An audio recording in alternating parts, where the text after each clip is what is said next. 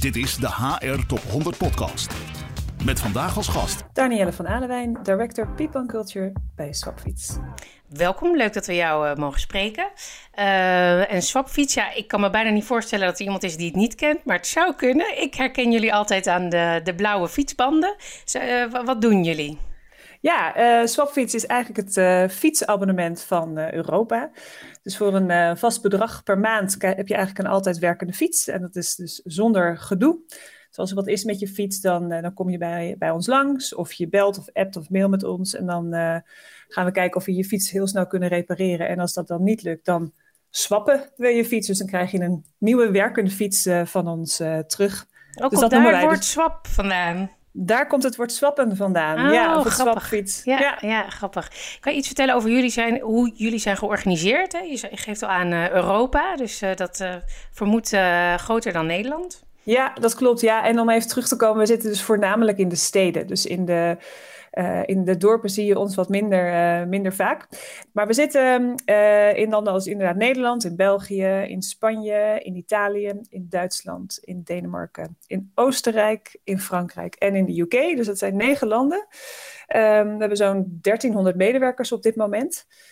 Um, en die uh, servicen zo'n 265.000 uh, leden of klanten, zoals we het noemen. Zo, dat is een behoorlijk aantal. En uh, dat zijn dan, denk ik, voornamelijk fietsenmakers, of niet? Ja, grappig dat je dat zegt. ja, als je naar onze organisatie kijkt, dan um, kan je het opdelen in vier brokken, om het zo maar te zeggen.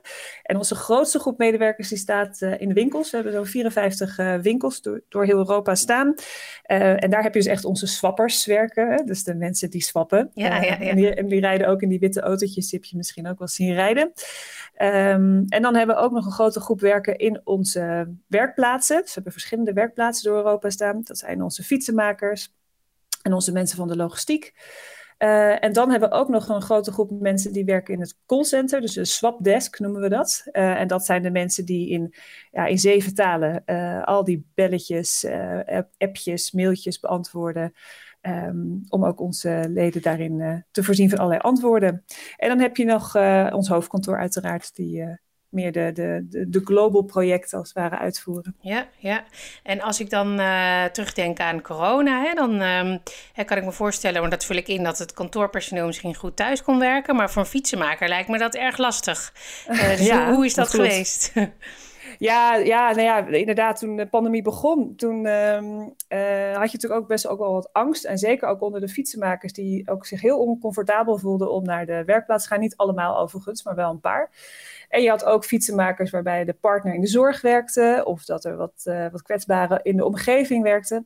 Ja, en toen hebben we ook wel wat creatief nagedacht. En toen hebben we ook wel gedacht van nou, als de fietsenmaker niet naar de werkplaats kan komen, dan brengen we de fietsen wel naar de fietsenmaker. Mm-hmm, dus we hebben ook in, uh, ja, in een paar gevallen dus fietsen naar de fietsenmakers gebracht die dan in hun achtertuin uh, de fietsen zijn gaan maken. En dat, uh, ja, dat was gewoon een heel, heel leuk en creatieve manier om ook hè, de mensen tegemoet te komen en ook een stukje business te continueren. Ja, ja. Nu ik jou spreek is het uh, ja, bijna begin december. Hè, en uh, uh, vanavond is er een nieuwe lock, wordt waarschijnlijk een nieuwe lockdown aangekondigd. Hoe, waar bevinden jullie op dit moment? Hoe werken jullie op dit moment samen? Of wat is de status? Ja, elke keer weer, hè, als er weer een nieuwe persconferentie is, dan uh, moeten we weer opnieuw gaan kijken hoe gaan, we, hoe gaan we weer om met werken op kantoor. Wat kunnen we ook met mensen die mentaal het ook moeilijk hebben, uh, daarin uh, helpen en ondersteunen. Of inderdaad in de werkplaats of in de winkels. En het verschilt ook heel erg per land. Dus daar waar we in het begin van de pandemie heel veel um, uh, vanuit het hoofdkantoor communicatie aan het uitsturen waren en beleid aan het maken waren, zien we dat dat nu steeds meer lokaal wordt gedaan. Dus na vrijdag zullen we weer uh, opnieuw moeten gaan kijken wat we vooral doen voor het hoofdkantoor en de winkels en de werkplaatsen in Nederland. Als ik jou zo hoor, dan zit er al, hoor ik al routine. dus het is al, ja, hebben dit al een paar keer meegemaakt. Uh, wat, wat is dan nog de uitdaging? Of wat is dan de grootste uitdaging op dit moment? Ja, de grootste uitdaging zit hem toch wel op uh, het bij elkaar blijven. Dus de, de binding. En vooral die mensen die aangenomen zijn via, via een scherm, uh, die vooral in hun, in hun onboarding weinig interactie hebben gehad. Dus die dus ja, uh, meer moeite hebben om snel ook uh, onderdeel te zijn van de, van de cultuur en productief te zijn. Ik zie dat er ook wel wat wordt, veel wordt gevraagd van, het van de managers eh, binnen Swapfiets. Er hebben natuurlijk heel veel jonge managers. En al die jonge managers realiseren zich steeds meer hoe belangrijk het is om daarin de lijm te zijn tussen de organisatie en de teams. Uh, maar dat blijft wel een uitdaging. Ja, en hoe kun jij vanuit HR daarbij uh, faciliteren? Of wat doen jullie om dat uh, proces goed te laten verlopen? Ehm, dat, dat is. Ehm, ja, we hebben aan de ene kant hebben, als het gaat over de cultuur, heel erg onze values aangegrepen. Dus we hebben de afgelopen twee jaar heel vaak de dialoog zijn we aangegaan over de as van onze values. Dus we hebben, ik kan het wel even noemen hoor. Dus we hebben Make It Happen, uh, Grow Further, Made Simple en Be Supportive als uh, onze kernwaarden. En wat we vooral hebben gedaan is over die als in gesprek te gaan. Wat betekent dat nou voor jou als fietsenmaker in de werkplaats? Of wat betekent dat nou voor jou als je in het callcenter werkt? Um, en die verhalen hebben we opgeschreven, hebben we gebundeld, hebben we uitgereikt aan de medewerkers. En, um, en we hebben ook awardshows gedaan. Dus dat we mensen konden, konden andere medewerkers nomineren voor bepaalde values. En je merkt dat dat wel heel veel doet om, om mensen samen te brengen en om mensen aan te haken op de cultuur. En als het hebt over leiderschap, hebben we um, het leiderschapsrecept als het ware gemaakt. En dat, dat, dat zijn we heel erg aan het, um, ja, aan het doorvoeren door alle lagen heen. Dus zowel de CEO als wel de, de, de mechanic lead, als het ware in de warehouse, die heeft dezelfde set aan uh, leiderschapsgedragingen. En daar hebben we hele praktische, maar ook hele, ja, hoe zeg je dat? Uh, mooie leiderschapsprogramma's voor gemaakt. En dat moet soms online, omdat het helemaal wat meer lockdown zitten. Uh, en soms dan gaan we in kleine groepjes op locatie met elkaar daarover in gesprek mee aan de slag. En hoe ziet zo'n uh, leiderschapswaarde zeg maar, eruit? Of kan, je daar een voorbeeld van geven? Wat dan zo'n wat gedrag is dat je graag wil zien en hoe je dat faciliteert? Ja, zeker. Ja, ons leiderschapsrecipe, zoals het is ook weer een, um, een afstamming van onze values. Dus als je hebt over de, onze Made Simple value bijvoorbeeld, hebben we daar twee gedragingen onder. Enerzijds be clear on roles and responsibilities. En anderzijds is het cutting through complexity. Dus wat dat eigenlijk uh, betekent, is dat je als leider, in dit voorbeeld dan, hè, um, goed nadenkt van wat zijn nou de rollen en verantwoordelijkheden van mij en van de ander. En hoe is die governance uh, ingeregeld? En als, er, uh, als je in een winkel bent en er komt zo verschrikkelijk veel informatie op je af, dan ben jij als leider de filter en moet je die complexiteit als het ware doorbreken om het zo duidelijk mogelijk ook weer door te geven aan de mensen in je team. Ja, ja. mooi. Mooi hoe jullie dat aan elkaar gekoppeld hebben. Hè? Dus dat het dan overal hetzelfde uh, hetzelfde effect sorteert als het goed is. Ja, ja precies. Hey, en uh, we gaan een beetje op de, van de hak op de tak, maar ik bedacht me net, um, wat heeft corona voor jullie gedaan eigenlijk? Want ik kan me voorstellen dat, uh, hey, je zei zelf al veel in de steden, maar mensen moesten natuurlijk thuis blijven. Heeft dat jullie groei belemmerd of zijn, zijn jullie gekrompen daardoor? Of, ja, goede vraag. Uh, ja, wat we merkten door corona, dat uh, het, het, reizen met, uh, hè, in, een, in, een, in een eh, metro, dat dat ineens heel erg onder druk stond. Mensen voelden zich er heel oncomfortabel bij. dus ineens was dus die fiets ineens heel interessant en werden ook heel veel geïnvesteerd in de infrastructuur voor fietsen in, in Europese steden. Uh, want het is niet zoals in Nederland uh, de fietsinfrastructuur, want wij zijn daarin wel echt uniek. Maar je ziet dus nu dat andere steden daar dus ook op investeren. En toen wij dat ook door hadden, hebben we ook gezegd uh, van ja, dit is onze kans om ook naar um, die steden toe te gaan. En toen hebben we midden in coronatijd ja, de, de, beslissing genomen om van vier naar negen landen te gaan.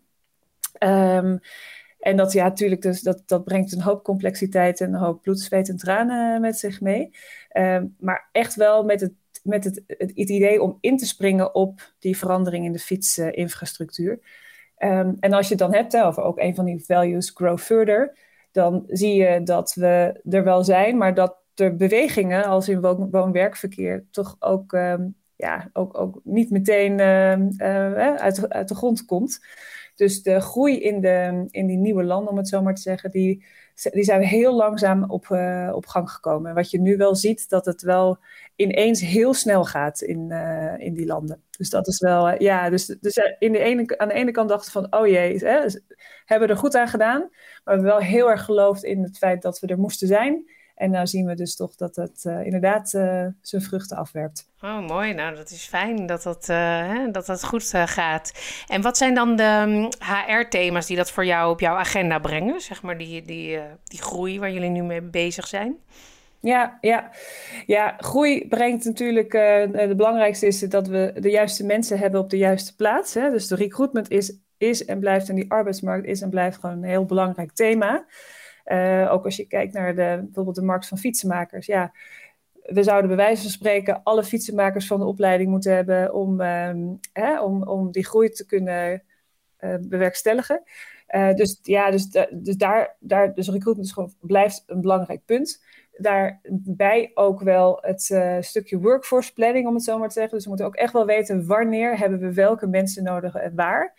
Um, dus dat is ook weer gelieerd aan die, uh, die recruitment uitdaging. Um, en we zijn natuurlijk ook om die, uh, um, hè, de juiste mensen te hebben en te houden, ook aan het kijken hoe we intern mensen kunnen opleiden tot bijvoorbeeld fietsenmaker. Oh ja, ja. Ja, dat wilde ik net vragen inderdaad. Hè? Als, je, als je alle fietsmakers uh, uh, van de opleiding kan gebruiken en er dan eigenlijk nog niet bent, hoe, uh, je kan ze nog niet printen hè? uit de 3D-printer, helaas. Dus nee, hoe, hoe, los je zoiets op? Hè? En dan, ja, opleiding hoor ik jou zeggen, maar zijn er ook andere oplossingen om dat probleem te tackelen? De, iedereen zit eigenlijk met hetzelfde probleem hè? voor zijn of haar eigen doelgroep. Ja, zeker. Uh, ja, dus enerzijds kijken we naar bijvoorbeeld mensen van de, van, de, van de opleiding techniek, die we dan dus binnen Swapfiets kunnen opleiden tot fietsenmaker. Um, en anderzijds kijken we ook naar hoe kunnen we het fietsen maken nog um, beter, sneller en leuker maken. Dus dat je, als je bij Swapfiets fietsenmaker bent, dat je dan ja, echt met de juiste middelen en de juiste technologie um, heel snel heel goed fietsen kan repareren. En daar zit voor ons natuurlijk ook wel echt uh, de, de uitdaging. Ja, ja, dus je kunt efficiënter werken en het aantrekkelijk maken, hè, hoor ik jou zeggen dan. En, en, en waar ik dan ook aan denk is de, de doelgroep. Hè? Want uh, ja, als ik bij mijn fietsenmakers zeg ik altijd man hè, waar ik naartoe ga. En, uh, en inderdaad vaak wat ouder. Ik hoop niet dat ze luisteren en niet beledigd zijn. Uh, maar hoe, hoe is, is, is dat bij jullie? Hebben jullie ook een grote groep mannen? En is het bijvoorbeeld aantrekkelijk te maken voor vrouwen, dit beroep? Ja, nee, het is absoluut overwegend een mannenberoep. Uh, en ik denk dat dat ook wel voorlopig zo zal blijven. Maar ik, tot mijn grote vreugde zie ik toch ook wel regelmatig een vrouwelijke fietsenmaker. Um, en, uh, en je ziet ook dat dat ook echt wel belangrijk is, ook voor die groepsdynamiek. Ja, ja, ja, ja, dat kan ik me voorstellen, ja. Maar dat brengt misschien weer andere uitdagingen met zich mee. Absoluut, ja. Uh, zijn er nog andere dingen die, we, die leuk zijn om te melden, die we nog niet besproken hebben?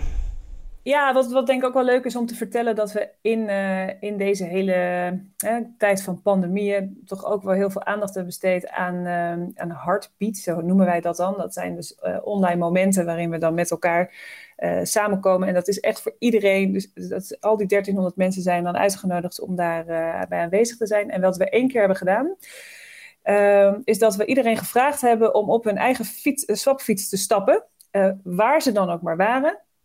En gewoon een, een willekeurige fietstocht uh, te gaan fietsen van vijf kilometer.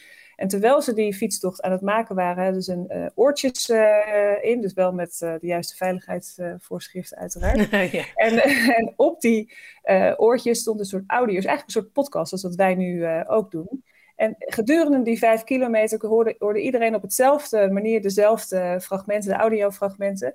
En dat was ingesproken door onze eigen medewerkers. Dus er waren mensen uit, uit Frankrijk die dan iets vertelden over waar ze mee bezig waren in, in Parijs. En dan kwam Kopenhagen. En, en ik denk dat dat zo'n mooi mooie verbindende en zo'n mooi um, um, ja, initiatief was. Wat, uh, wat heel veel ook heeft uh, gedaan. Mensen praten er nog steeds over. Wat leuk, ja. Wat ik wou net zeggen, wat kreeg je daarop terug? Hey, en als we over een, um, een, paar jaar bij jou terugkomen, hè, dan uh, jullie zitten in, in de groei, hè, dan hopen we dat corona achter de rug is. Wat, wat tref ik dan aan?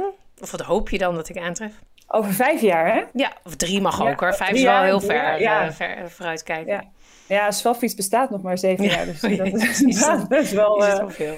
Ja, over drie jaar dan uh, zijn we. Uh, nou, dan, dan, dan zitten we zeker rond de miljoen klanten, denk ik. Dan denk ik dat we zo. dat we zeker verdrievoudigd zijn. Misschien wel um, in, in medewerkersaantallen. Zijn we ook al slimmer geworden. En dan denk ik ook dat we de, de, de, de, de fase van scale-up naar organisatie zo goed hebben gedaan. En het blijft ook altijd een uitdaging, want je wordt altijd logger en je, wordt altijd, je kan altijd meer processen en dingen bij kijken. Maar dat we wel het innovatieve karakter en de juiste scale-up mindset hebben gehouden. Ja, ja, ja, dat hoor ik inderdaad vaker. Het lijkt mij een hele lastige. Nou, leuk. Dan, uh, dan komen wij dat bij jou uh, terughalen, zeg maar, over drie jaar heel graag. En nou, voor nu heel, erg bedankt uh, voor het inkijkje in vandaag en, en corona. En um, ja, bedankt voor het delen van je verhaal. Graag gedaan. Dit is de HR Top 100 Podcast.